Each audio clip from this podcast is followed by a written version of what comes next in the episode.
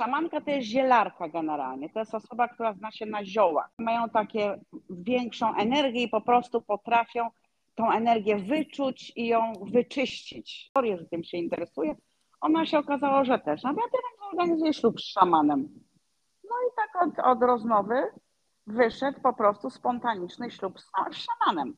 Zrobiła taki okrąg z kwiatów i z ziół. Trochę było kukurydzy, trochę było fasoli, trochę było ryżu. No oczywiście mówiła w języku maju. Prosiła o cztery strony świata.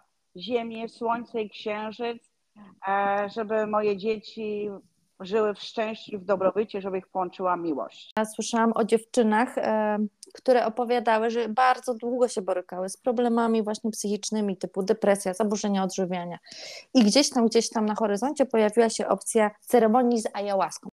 Bo to jest generalnie dotarcie do wnętrza. Problemy, nasze traumy to przechodzą w genach. Nam rodzice zakodowali tak i taki mamy schemat. Schematu się trzymamy, bo tak mamy to zakodowane w podświadomości. Jałaska ma spowodować, żeby dotrzeć do tego wnętrza i od tego się uwolnić. Idzie się do dżungli, mieszka się kilka dni w wiosce i tą ayahuaskę się chodzi samemu, szuka i się przygotowuje ten koktajl. I taka była muzyka, że człowieka wprowadza w taką jakąś, w taki letrak, w taką fazę, że całą noc się tańczyło i nawet człowiek nie czuł, że tą całą noc przetańczył.